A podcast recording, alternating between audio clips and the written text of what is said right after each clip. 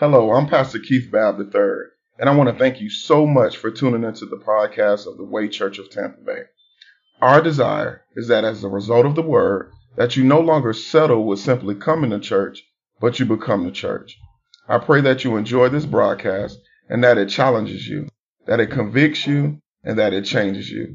Thank you again, and let's enter into today's message. I know we just had corporate worship, but can we begin to say something to our God? Come on, begin to love on Him. Tell Him how much you love Him. We thank you, God. Thank you, God, for loving us, God, before we loved you. Come on, begin to tell Him how much you love Him. God, you are worthy and worthy to be praised. Matter of fact, God, we've come across a lot of people and we can truly say, God, there's none like you. God, you found us in our lowest moments. And God, for that we say thank you. That your love endureth forever. Whew. Thank you, God, that your love endures forever. Even when we mess up, God, your love endures. God, when we miss the mark, God, your love endures. So, God, on this morning, collectively, we say thank you. We honor you in this place. And every believer that believes, give God a hand clap of praise. Hallelujah. Hallelujah. So good to see everybody in the house of the Lord this morning. I want us to go to our Bibles and go to 1 John chapter 1. I'm going to look at verse 7c through 9. 1 John chapter 1 been on this series entitled Forgiven Freedom from the Shame of Sin. I want to continue in that vein this morning. If you don't have your Bibles, it should be on your screens. The Bible reads as thus But if we walk in the light as He is in the light, we have fellowship with one another. And the blood of Jesus Christ, His Son, cleanses us from all sin. Somebody say, all sin. If we say that we have no sin, we deceive ourselves, and the truth is not in us. If we confess our sins, here's the good news to me He is faithful and just to forgive us our sins and to cleanse us, somebody say, from all unrighteousness. But if we walk in the light as He is the light, we have fellowship with one another, and the blood of Jesus Christ, His Son, cleanses us from all sin. You may be seated in, in, in the presence of the Lord. I want to minister from this subject. Forgiveness is accessible to us all. It's accessible. Somebody say it's accessible. I, I, I started this sermon series uh, entitled Why Forgiveness is the Reason for It All. And then on last week, I said why forgiveness is necessary for us all. And I believe one of the things when we understand that forgiveness is necessary, many times we will not, we will negate that forgiveness is also accessible to us. Because we believe we've done so wrong that some of our acts of sin are so egregious that forgiveness is not accessible to me. Somebody say it's accessible to me. Cartis, I want to just thank you for your sacrifice on this morning. Cartis came at the last minute, so grateful for his gift and his service to the Lord's house. Our sin that is remembered will cause our shame to remain. If, if God holds our sin against us, our shame will always remain. And here is one of the reasons why the enemy is relentless in his efforts to have you believe that some works of your flesh God will never forget. I don't know about anybody else, but the enemy wants you to believe that. He wants you to believe that there's some works of your flesh that God will never forget. He wants you to believe that there's some acts of unrighteousness that you did. Watch this, that God will always remember. Somebody say the devil is a. And there are times where you have missed the mark. And he wants you to believe that it will always remain on the mind of God. That, that, that's what the enemy tries to get us to do. This is why it's so difficult when we find ourselves in sin, when we do acts of unrighteousness, when we miss the mark. We believe that God will always, it will always remain on the mind of God. And this is why shame will always follow the believer that believes that God never forgets our sin. But somebody say the devil is a lie. I, I, need y'all to catch this, or shame will always hold you hostage. Because the desire of the enemy is to have you believe that God will always hold your sin against you. And if you believe that God will always hold your sin against you, shame will always hold you hostage. I hope somebody is hearing me this morning. But despite the attempts of the enemy, the New Living Translation of Hebrews 8:12 says this. Notice what the Bible says. And I will forgive their wickedness. And here's the good news. And I will never, somebody say never. Again, remember their sins. That's good news to me, y'all, because there's some stuff that we don't even want to talk about that we've done. But the good news is that God will never again remember.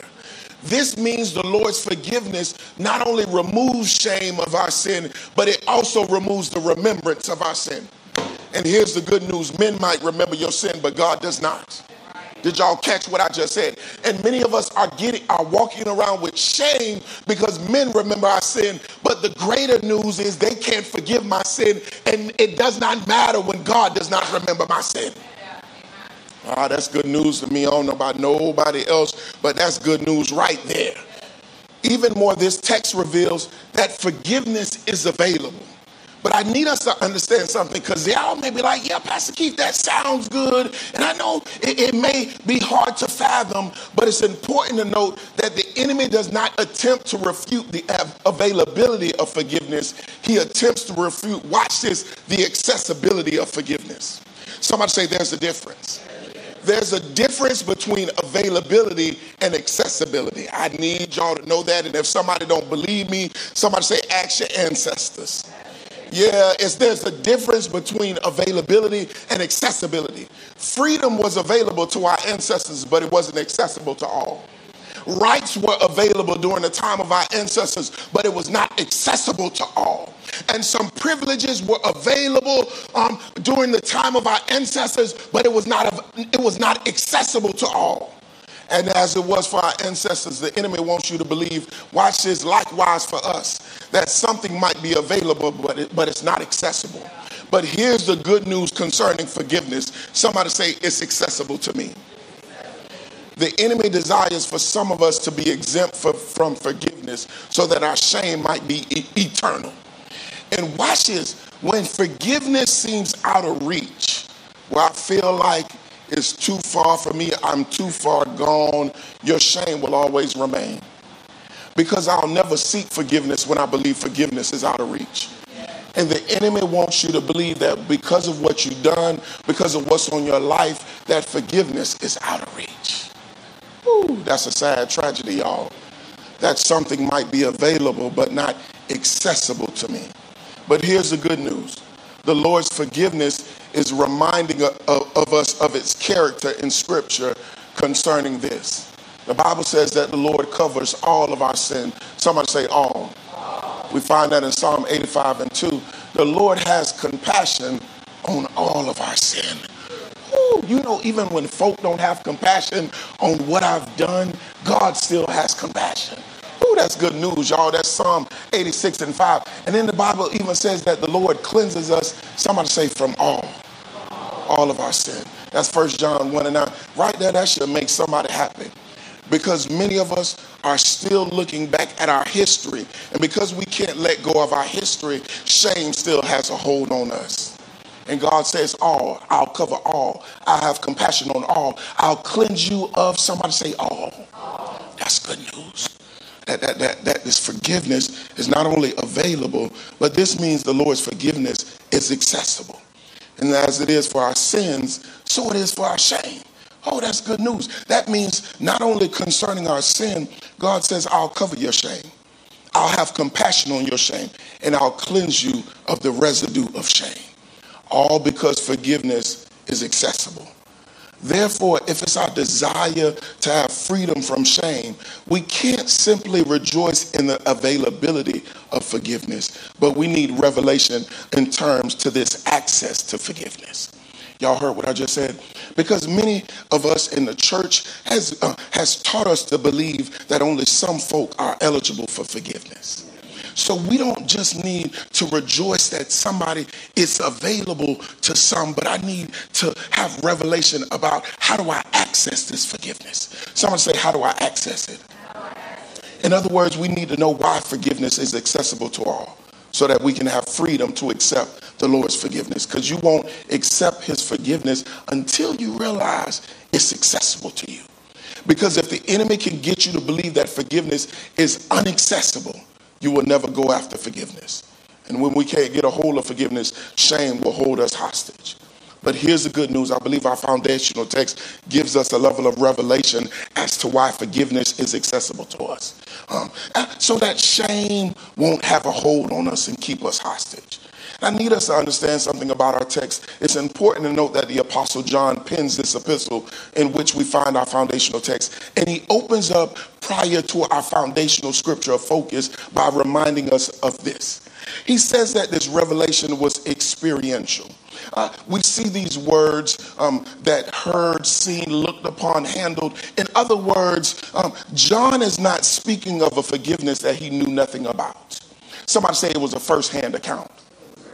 So, in other words, John says, I've, I've, I've, I've touched forgiveness. I've been a recipient of forgiveness. It was an experiential um, um, thing in my life. So he said, I've heard, I've seen, I've looked, I've handled. But not only was this revelation concerning um, forgiveness experiential, this revelation was a corporate encounter. Woo. That's good news to me. It says that we have, it says our eyes, it says our hands. In other words, other believers could attest to this revelation. So, you know how some folk can say God did something for me, and I can, and other folk can't relate to that. Some, somebody say we can all relate. So not only was it experiential, this forgiveness was tangible. It's nothing like having a tangible experience with God, but it's a whole other thing to have a, in, a corporate encounter with God. So in other words, this was just not John's account, but somebody say it was corporate. And then he reminds us in our foundational text that this revelation is entitled to us all. That's good news. Uh, the, the, Bible says in verse number three that, that which we have seen, heard, we declare to you that you also may have fellowship with us. Some folk will walk in the experiences of God and they'll act like they're so deep, like I'm the only one eligible for it. But John says, watch this, that I've, I've experienced forgiveness. This experience was a corporate encounter, and I also want you to walk in the same level of experience that I had as well. In other words, what John was saying is that it's accessible, somebody say, to us all. Now, that's good news. That means we have no excuse to, to, believe that we're not accessible to God's forgiveness. And some of that, even that right there, we should, I should just be able to say amen and we can be done right there. But many of us, we still need a little bit more. So I'm gonna, somebody say, I'm going to give you a little bit more. I'm going to give you a little bit more because some of y'all still walking around with shame. Therefore, my prayer this morning is that we gain revelation as to why forgiveness is accessible to us all. So, hear this. Uh, let's examine our text. I want us to look at verse number seven. See again. Notice what the Bible says.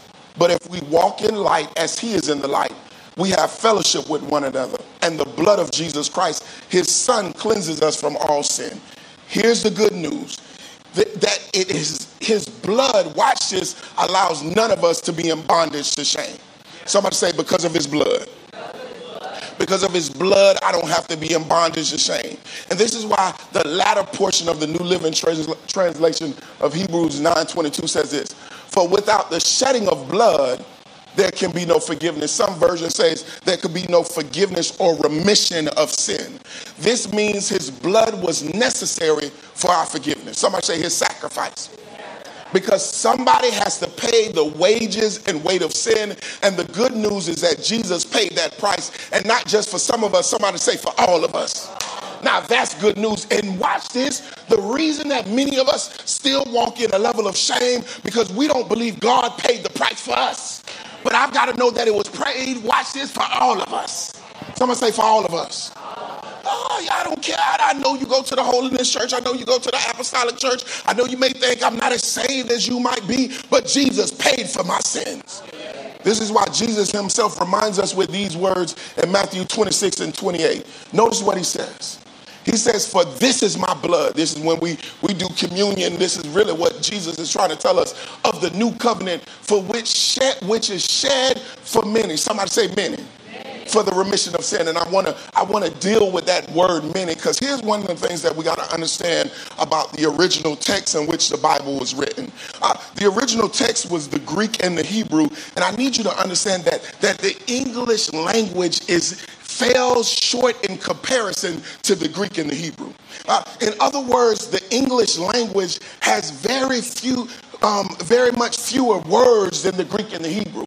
So when when it's translated in the English language, uh, uh, many translators have trouble trying to find the right words to plug in for the text. Y'all stand with me? Uh, so the Greek translation of this word many in the text is the Greek word um, polos, and it means without number. So when he says many, somebody say without number.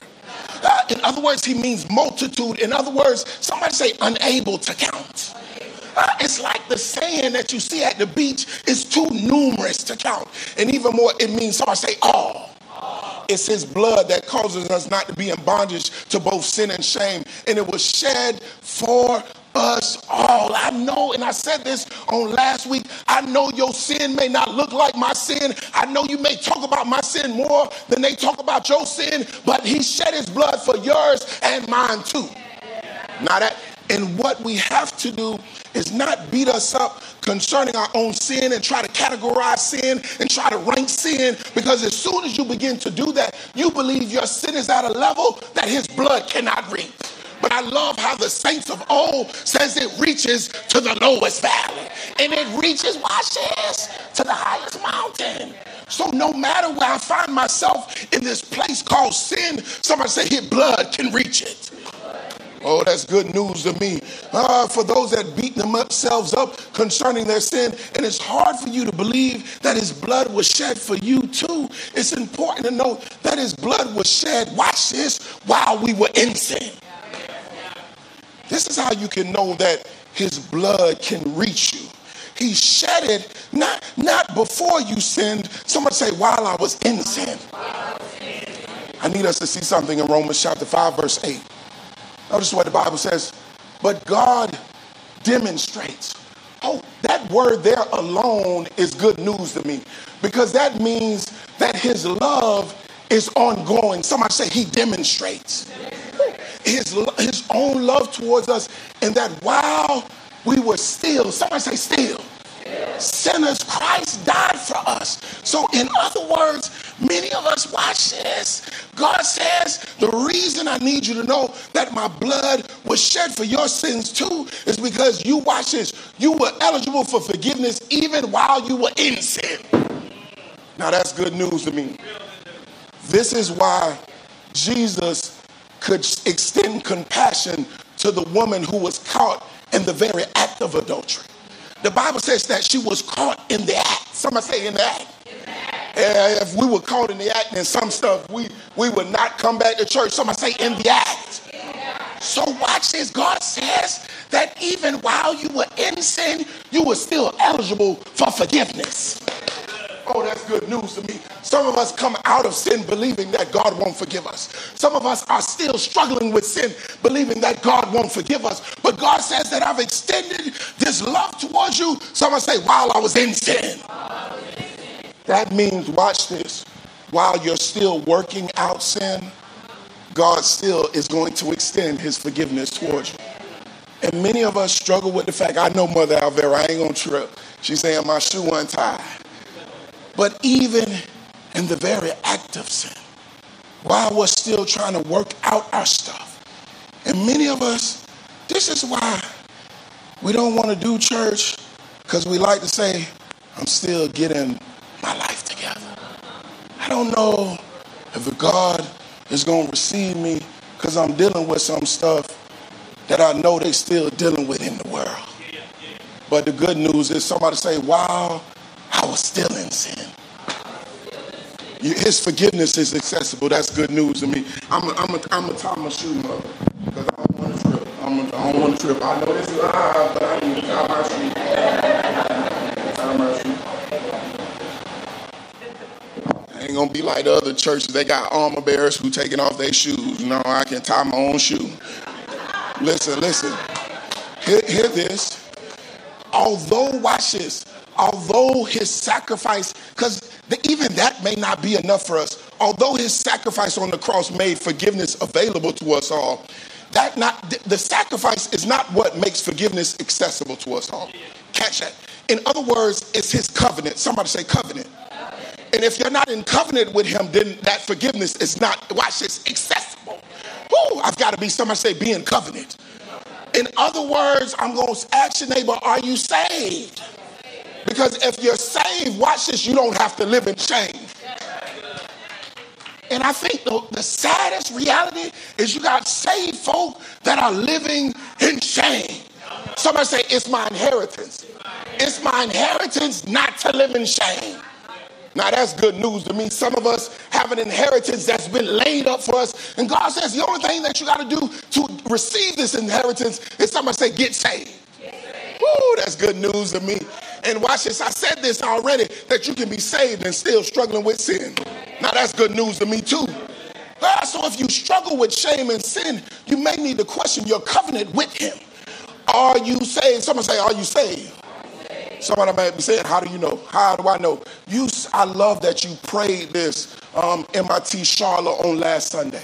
The Bible says, There, there is therefore now. Somebody say, Right now.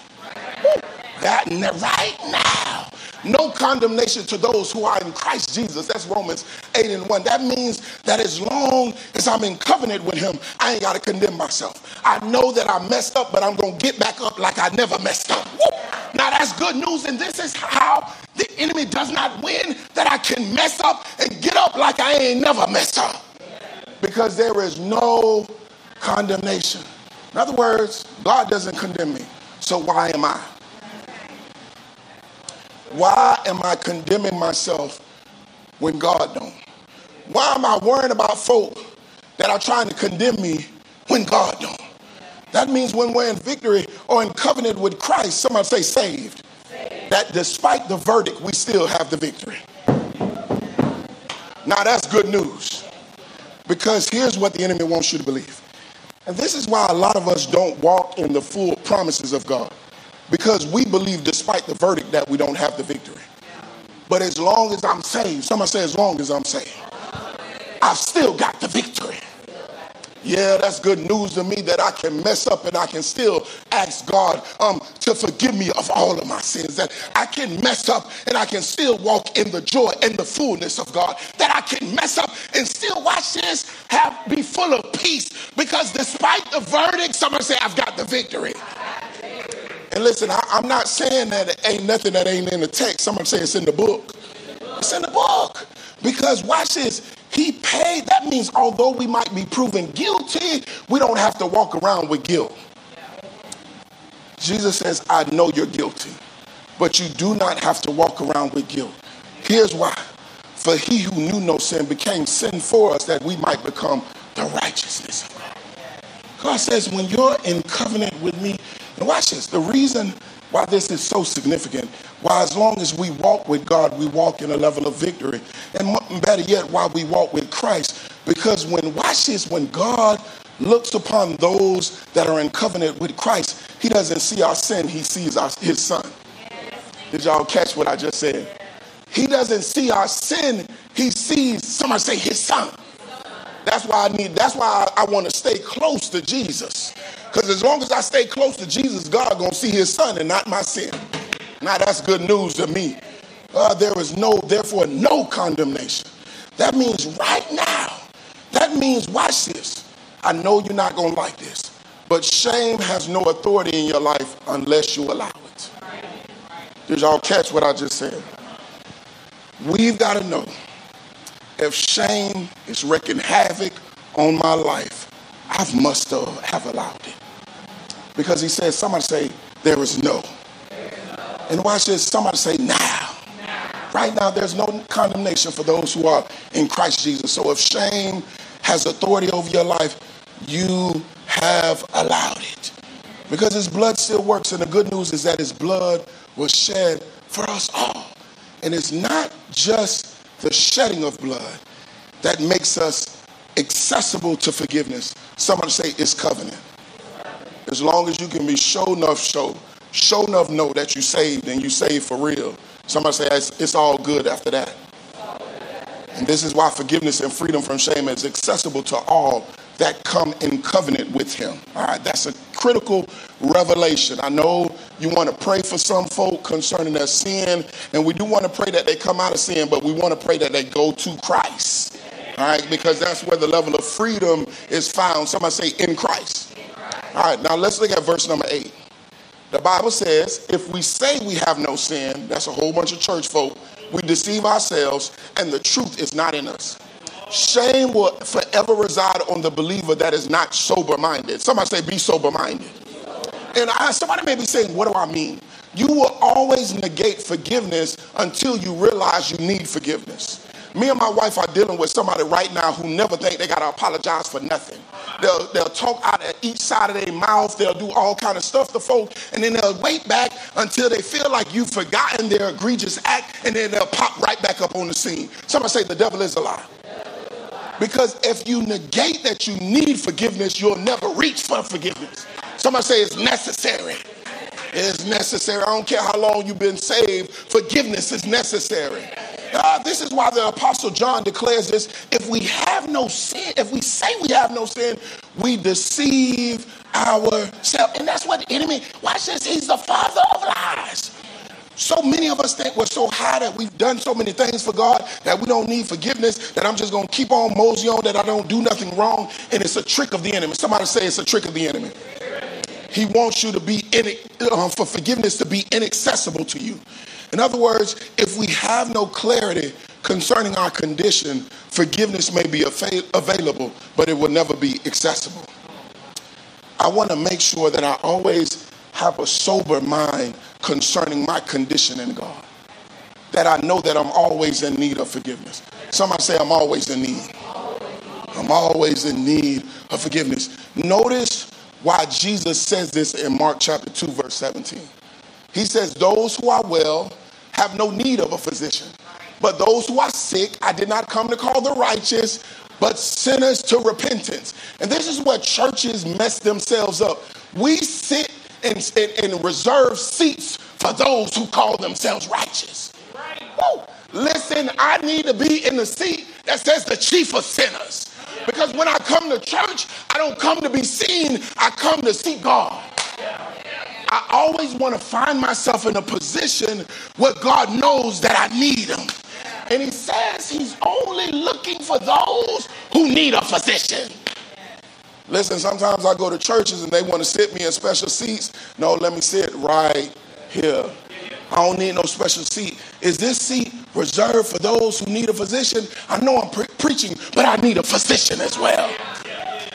And we've got seats lifted up where it looks like we don't need a physician. Somebody say the devil is a lie. And this is why it's so critical for people not to put preachers on pedestals. Because watch this, we lift them up and then we lift them up to such a degree that they think that they no longer need a physician. And we look at them as though they do not need a physician. But somebody say, check your condition. Ooh, gotta check your condition. If I ever put a seat up there, y'all better sit me down. I'm being real. Y'all think it's funny. This means, watch this, God's healing power is only accessible to those who know they need help. Power. Someone say power. God says, if you really want my power, declare to yourself that you need some help. It's not the folk that just say, I've seen God in the third heavens. No, God, I need your help. I don't care how many victories I have in you, God. I need your help. The folk that really walk in power can declare that they need God's help. Listen, one of the things that I love about Mother Alvera, you'll never know that she had to deal with so many surgeries and so many bouts of cancer. Because even at the sign of something that may not be right, she calls her pastor saying, Pastor, I need some help. She said, Pastor, I've been praying. I know that God is going to help me. And the only reason she's still standing here as a result of God's power is because she declared, I needed help. Ooh, tell your neighbor, I need some help. Oh, I need some help. I need some help. I was, this weekend, I was just telling the Lord, I need you to help me, help me, help me, help me. Because the reality is, you will never get help until you know you need help. You won't go for forgiveness if you know until you know you need it. And here's the dangerous thing about shame and sin. Somebody say it's dangerous. Is that it will have you believing that you can help yourself. Sin and shame will always have you believing that you can help yourself. So you come in church looking like you got it together when you're really trying to say, I can help myself. I don't need nobody to know. I don't need God to know because I can help myself. Somebody say that's dangerous. Ooh, that's, that's real dangerous. And that's why shame, that's what shame wants you to believe. And this is why most of us don't know about another shame until it's too late. Y'all know that? Folk that take themselves out, we didn't know about it until it's too late. Because they were so well put together, because shame wanted you to believe that you could help yourself. I'll tell you, neighbor, don't help yourself. Because if not, watch this. Uh, we don't know about another sin until it's too late. This is why some believers try to drink their way out of shame until they're dead. Someone say too late. They try to dress up their sin until they're, they're deep in sin. Somebody say that's too late. And they even try to press their way through shame until the pressure to pretend becomes too much. Somebody say that's too late. Some of us just need to tell ourselves we need his help before shame and sin take us out. Listen, I know I may be unorthodox as a pastor and a preacher because my wife say I say too much. But really what I'm saying is I need his help. I know I might be preaching and teaching, but I need his help. I know I may be encouraging some folk, but I need his help. Tell your neighbor you need his help. And many of us, here's here's what the enemy would cause you to do. Because you're so gifted, because you touch so many lives, because you encourage so many people, you begin to think that you don't need no help. And somebody say, until it's too late. Woo, until it's too late. I'm going to tell y'all, I need some help. I don't want to be around here looking like a preacher got it all together and then find myself six feet under. All I had to say is that I needed some help. Because if not, shame and sin will have us like Tamar in the beginning portion of 2 Samuel chapter 13, verse 13. Here's what the enemy wants you to believe. When you're dealing with shame and dealing with sin, this is what Tamar said. And I, where could I take my shame? Notice this. This is the daughter of the king. Uh, her father had many great victories. She said, If you do this thing to me, where can I take my shame? Because both shame and sin wants you to believe that you're in such a hard place that you are beyond the place of help. Did y'all catch what I just said? Sin and shame wants you to believe that you're in such a hard place that you're beyond the place of help. But someone say, I'm always available for help. Oh, God, God wants to help me. Oh, that's good news. Because watch this, help is only accessible when we can be honest about our condition. Help is only accessible to the degree which you can be honest about your condition. Someone say, I got to be honest. This is why we must constantly examine ourselves. And 2 Corinthians 13 5 reminds us of that. Because our inability to search and see the areas in our lives where sin and shame hide, it will cause us to miss out on our healing. Somebody say forgiveness. And I, I need you to understand something about shame and sin. It can be so subtle. Shame is the reason why many of us don't want to step out on faith concerning that job. Yeah, someone say that's really shame. For, for many of us, the reason when somebody makes an advance at us and we want to be married and we, we act like, no, shame will tell you, no, don't talk to them. And you never stepped out on faith. It can be so subtle. God said, just be honest about your condition. And somebody say, my help is on the way. I don't know if y'all watch Country Wayne, but he got a comedian. He say, help is on the way. It really is on the way. When you can be, somebody say, honest. Here's a word of wisdom. I need you to hear me and hear me good. Our inability to have clarity concerning our condition is really a sign of pride. Somebody say it's pride. And when pride is present in our lives, we are subject to forever remain in prison to sin and shame. And this is why Romans 12, 3 admonishes us with these words. Notice what the Bible says, and not to think of himself more highly than he ought to think, but to think, somebody say soberly. Sometimes you got to get around folk that's going to make you think soberly. You know, that's why it's good to have grandmas in your life because they can keep you off your high horse. I don't know who you think you're talking to because you know you need to sit down, somebody say somewhere. That's why I just love the mothers of old. We just got to tell the saints something because we start thinking so highly of ourselves. Uh, this means for some, sin and shame may only still be present in our lives because we fail to put down our pride. We think of ourselves without sober judgment. This is why our foundational text speaks of those words um, um, with, without sober judgment. In other words, somebody say clarity. And hear this that means he says that the truth is not in them. I think that's so critical. The Bible says in our foundational text that the truth, if you don't look at yourself with a sober mind, the truth is not in us. And hear this maybe the reason that you're held hostage to shame is because the truth ain't in you. Because watch this the Bible says the truth will make you free. So all he's saying is if you can be honest with yourself, you can get yourself out of hostage to shame and sin. Someone say just by the truth. Now that's good news. Ain't, ain't nobody got to lay hands on me. Ain't nobody got to throw a whole bunch of oil on me because I look good today.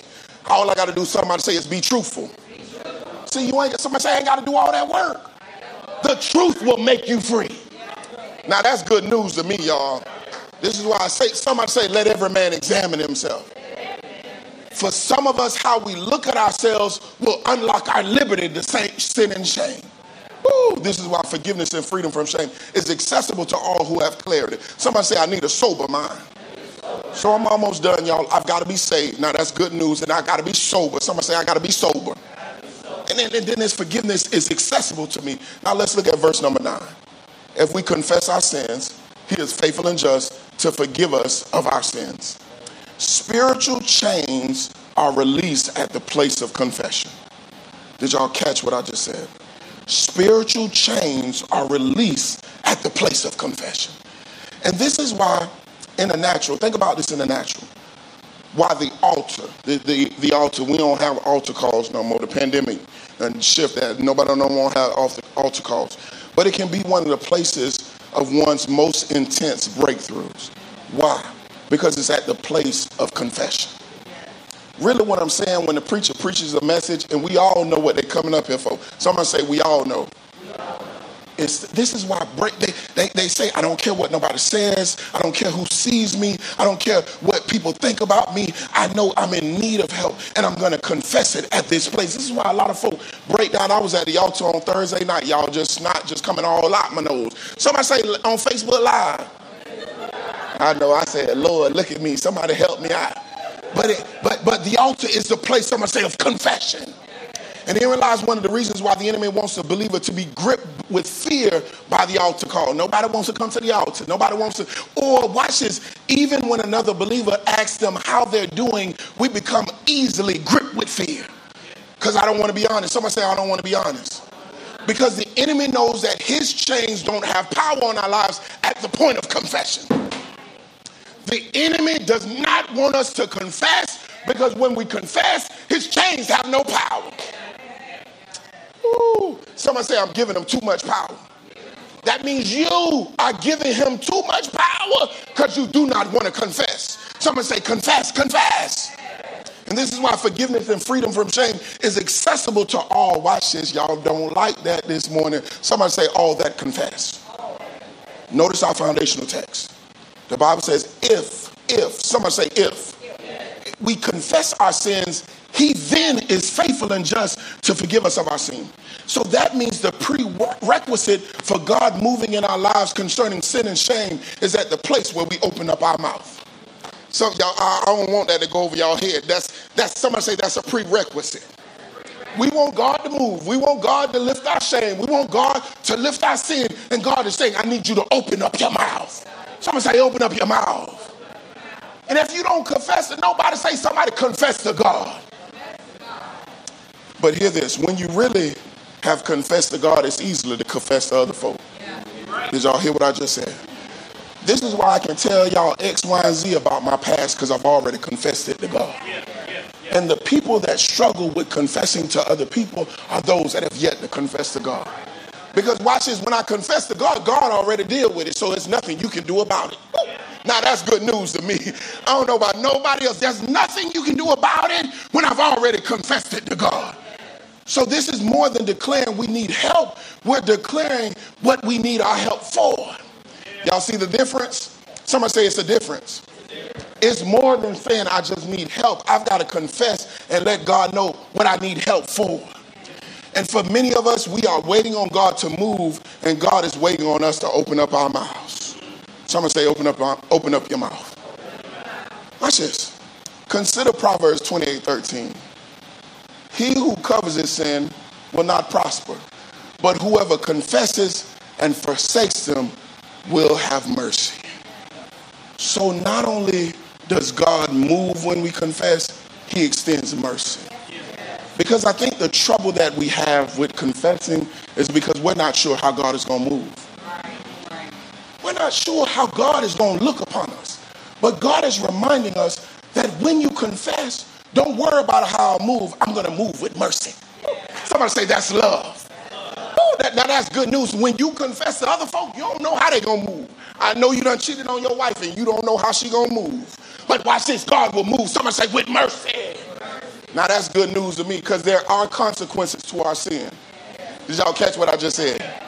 There's gonna be some consequences to our sin, so I know all of this sound real good, but she might leave you behind. But the good news is that God extends, somebody say mercy. Now that's good news to me. This means not only does God move when we open our mouths, but he extends mercy. That's good news. This means he's kind towards us despite, watch this, what our shame and sin is. He's kind towards us. And one of the reasons why some believers don't open up their mouths concerning their sin and shame is because people, somebody say people, to include believers, somebody say believers, can be so mean. Some of us can be so nasty and so mean. And I've witnessed this, y'all. Somebody say from pastors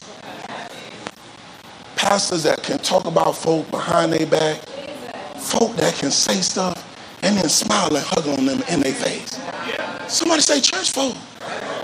And, and so I'm not knocking any of us who find it difficult to open up our mouths. But I'm confessing not for you, I'm confessing to him. Somebody say to him. Because when I confess to him, he's going to send me. Somebody say mercy. Folk can be mean as all they can want to be. And watch this. Here's gonna give you some liberty around this. No matter what you do, folk gonna be mean. Did you hear what I just said? No matter what you do, folk gonna be mean. So despite whatever you do, it don't matter. You can do it right. You can try to keep it covered up. Folk know how to be mean even when you being nice. Somebody say, folk know how to be mean. Church folk know how to be mean. This I don't, I don't get caught up in how mean folk is because folk gonna be mean. And once you, I don't care what you may even say. I'm trying to receive. I need God to move and I need his mercy. So if you know folk gonna still be mean, we don't know what folk may say. The reason I confess is because I need God to move. And when he does move, I need him to move. Somebody say with mercy. I hope that helps somebody. Don't worry about what they're gonna say. Don't worry about how mean they can be. You're looking for God to move and God to move with his mercy. So here's a word of wisdom. If you fail to confess your sin, you may want to question your conviction. Did y'all hear what I just said? Because where there is conviction, confession is soon to follow. Somebody say that's Bible. If it's hard for you to confess, I need to check the Holy Ghost that's in you. Because at some point in your walk with God, the Holy Ghost, somebody say the Holy Ghost. I ain't saying the Spirit, I'm talking about the Ghost. Why? Because where there is conviction, confession is soon to follow. The Bible says, for godly sorrow produces, someone say it produces repentance. In other words, when I'm convicted, I'm ready to confess. Ooh, somebody say, check the spirit in you. This is why, hear this, we've got to be careful as we navigate this, this thing called life. And that we go through seasons where sin and shame tries to attack to our lives. We've always got to make sure that we guard against our hearts being hardened. Did y'all hear what I just said? The world and life knows how to harden your heart. Because I've been and I've witnessed so many people be so nasty, be so mean, pastors do me kind of wrong, I harden my heart. And when I harden my heart, I never, I'm no longer eligible for conviction. And when I'm no longer eligible for conviction, I'll never have confession. And if I don't have confession, God don't move. And if I don't get God to move, I'll never receive somebody say his mercy. So this is why oh, this is why the Bible says guard your heart. Somebody say guard it. We've got to be mindful of that. That people gonna be nasty, people gonna be mean, but God don't harden my heart. I'm gonna encounter some stuff that's gonna blow my mind. I was just talking to my wife about the young lady who was running and she got abducted and killed. Say all this daughter was doing was going to run. That kind of stuff can harden your heart. And make you feel like, God, what is up with you? But I never want to harden my heart. Somebody say, I never want to harden my heart. But I've got to guard it. And really, what I had to tell my wife is that we live in a fallen. That's just a sad reality. I look at my babies and I look at how innocent they are. And I'm like, Lord, I know what my wife has been through. I know what I've been through. I don't want them to go through that. But really, what I got to say is, God, just keep your hand on them because we live in a fallen world. God, guard my heart and their heart as well. Because the chains of shame and sin fall off at the place of confession. Somebody say, open up your mouth. So, this freedom from shame and sin is only accessible to those that confess. Somebody say, confess. Hear this, I'm done, y'all. The good news concerning our forgiveness and freedom from shame is that not only is it available, but it's accessible. But somebody say there's prerequisites. Yes, prerequisite. It's accessible to all. But our ability to receive both our forgiveness and freedom is dependent upon our ability to have revelation concerning this level of forgiveness. Because if the enemy can get you to believe that forgiveness is not accessible, watch this, you'll never pursue it. And the problem is, is not that God does not want to move in the life of his people. They don't pursue what is accessible to them. Did y'all hear me? All right. Somebody say, This is why I need revelation. I need revelation. Yet our foundational text reveals that forgiveness and freedom from shame is accessible to all who come in covenant with him. And hear this God says he demonstrates. That means this there's there's this present tense demonstration of his love, watch this, to even those that are in sin. Somebody say in sin. Now that's good news to me, y'all. That, that should help somebody. Because as long as you're wrapped in flesh, you're, you're going to struggle with your flesh. So God says, I can, your forgiveness is still available to those, watch this, who cause their flesh to fail them at times. Whew, that's good news. That's good news. Somebody say, but I got to be saved. I got to be saved. And then I also need to be sober minded. Be careful of the praise and the applause.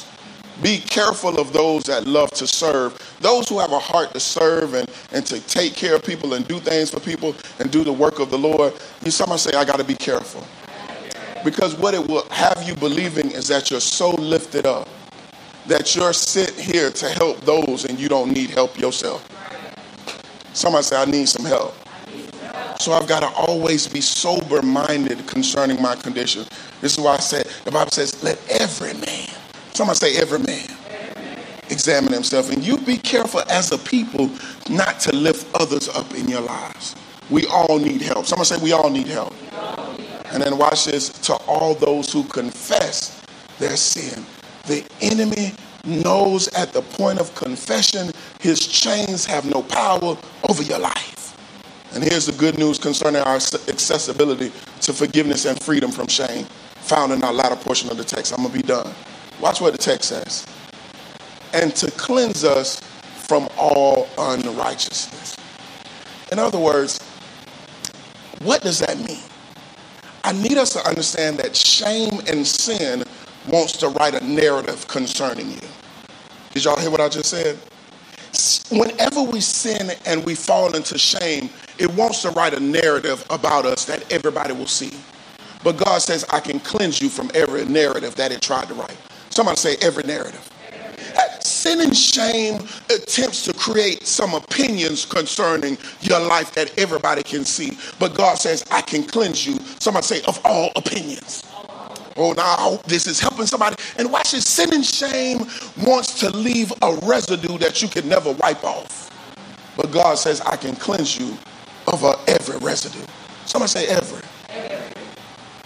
God says that if we can find ourselves in a place where we can be in covenant with Him, where we can, watch this, think of ourselves with clarity, that we can confess.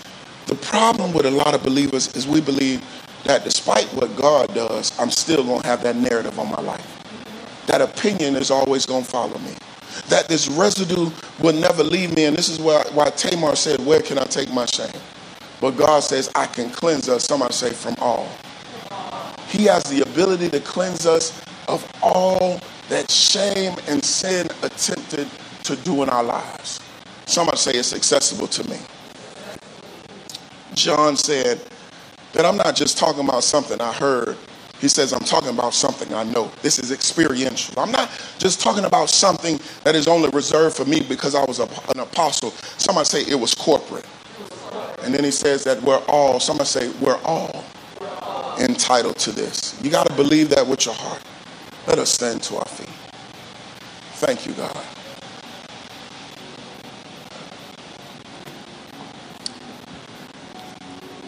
If you do not believe it's accessible, you will not pursue it. God, help us to pursue your forgiveness. I'm praying for your people, God. I believe, God, we're all saved. So, in other words, God, there's an inheritance that's been laid up for us. But if we never go after it, God, we waste your inheritance. God, when we come in covenant with you, we don't want your blood to be in vain. Watch this. Somebody who's unwilling to seek his forgiveness, you're making his blood in vain. Somebody who's living with shame is allowing Christ's blood to be in vain. Help us today, God, we pray. Thank you, God, for saved people who will go after forgiveness, God, we pray. And God, I thank you, God, that we might be sober minded. I pray for all of us, God, because I believe, God, you've sent us a people here in this house, God, who desire to help other folk. And we can help folks so much that we negate our own help. But on this morning, God, we declare, God, help us today. God, let not shame and sin hold us hostage because our help can be on the way, God, when we declare that we need help. Let us examine our condition, God, continually, consistently, because sin and shame wants to hide in areas that forgiveness cannot find. But we thank you, God, that it's accessible to those who are sober minded. And I pray, God, for your people who are struggling with confessing. Help us, God, before we confess to a pastor, even in the Catholic context, to a priest. We don't need that, God, because we don't have a high priest who is unable to sympathize with us. But God, you've given us Christ who we can go to immediately, and we have access to him. I pray against the hardened hearts. God, the heart that does not want to confess. I pray against it. I pray against God every uh, experience of dealing with mean church folk that have hardened their hearts. I pray, God, that we open up our mouth and we confess so that you can move and you can move with mercy. And God, let us not be dismayed when we confess that mean people know how to come on the scene. God, folk gonna be mean, but, but God, we're after your move and we're after your mercy. And I come against the narrative of shame and sin. I come against the opinion of shame and sin. I come against the residue of shame and sin and call somebody to know, God, that you can cleanse them from it all. For God, that we say thank you. We love you. And it's in Jesus' name that we do pray. Somebody give God a hand clap of praise.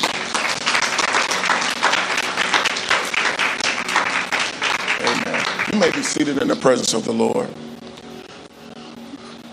MIT Bree, I'm going to ask you to prepare yourself to come and take us further in the service. But at this moment, I want to extend the opportunity for somebody who says, I'm not in covenant with God.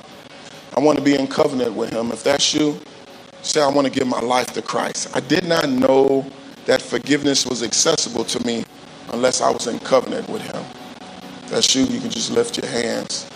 I believe we're all saved. If that's somebody who's watching this morning, you want to be in covenant with God.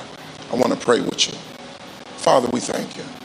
Thank God for the one who knows that they need you so that they can take hold of forgiveness. And God, in this moment, God, they declare, God, that they're a sinner in need of a Savior. For your word declares all of sin and fallen short of your righteousness. That's what they're declaring on this morning, God. And they're declaring, God, that they've learned through the text this morning that Jesus' blood is the only thing that can save me. Believing, God, that He died on the cross, that He took my sins with Him, that He was laid in a grave, and He got up three days later. God, we believe that, that His blood was shed for us. And God, we say, God, because of His getting up power, He has all power in His hands. It only makes sense to allow Him to Lord of our lives. So, God, they're confessing that this morning. They're believing that this morning. And for that, we say thank you. Thank you, God, for the one that is now in covenant with you. And God, as your word declares, heaven rejoices when one comes. So let us rejoice with the one that has come. Give God a hand clap of praise. I'm confident that you didn't stumble upon this podcast by accident because God is sovereign. And whenever our sovereign God sends us a message for a reason, he wants us to respond. My prayer is that you respond by allowing the word to be planted in you so that it produces God's will for your life. Until next time, strive to not simply come to church, but to become the church.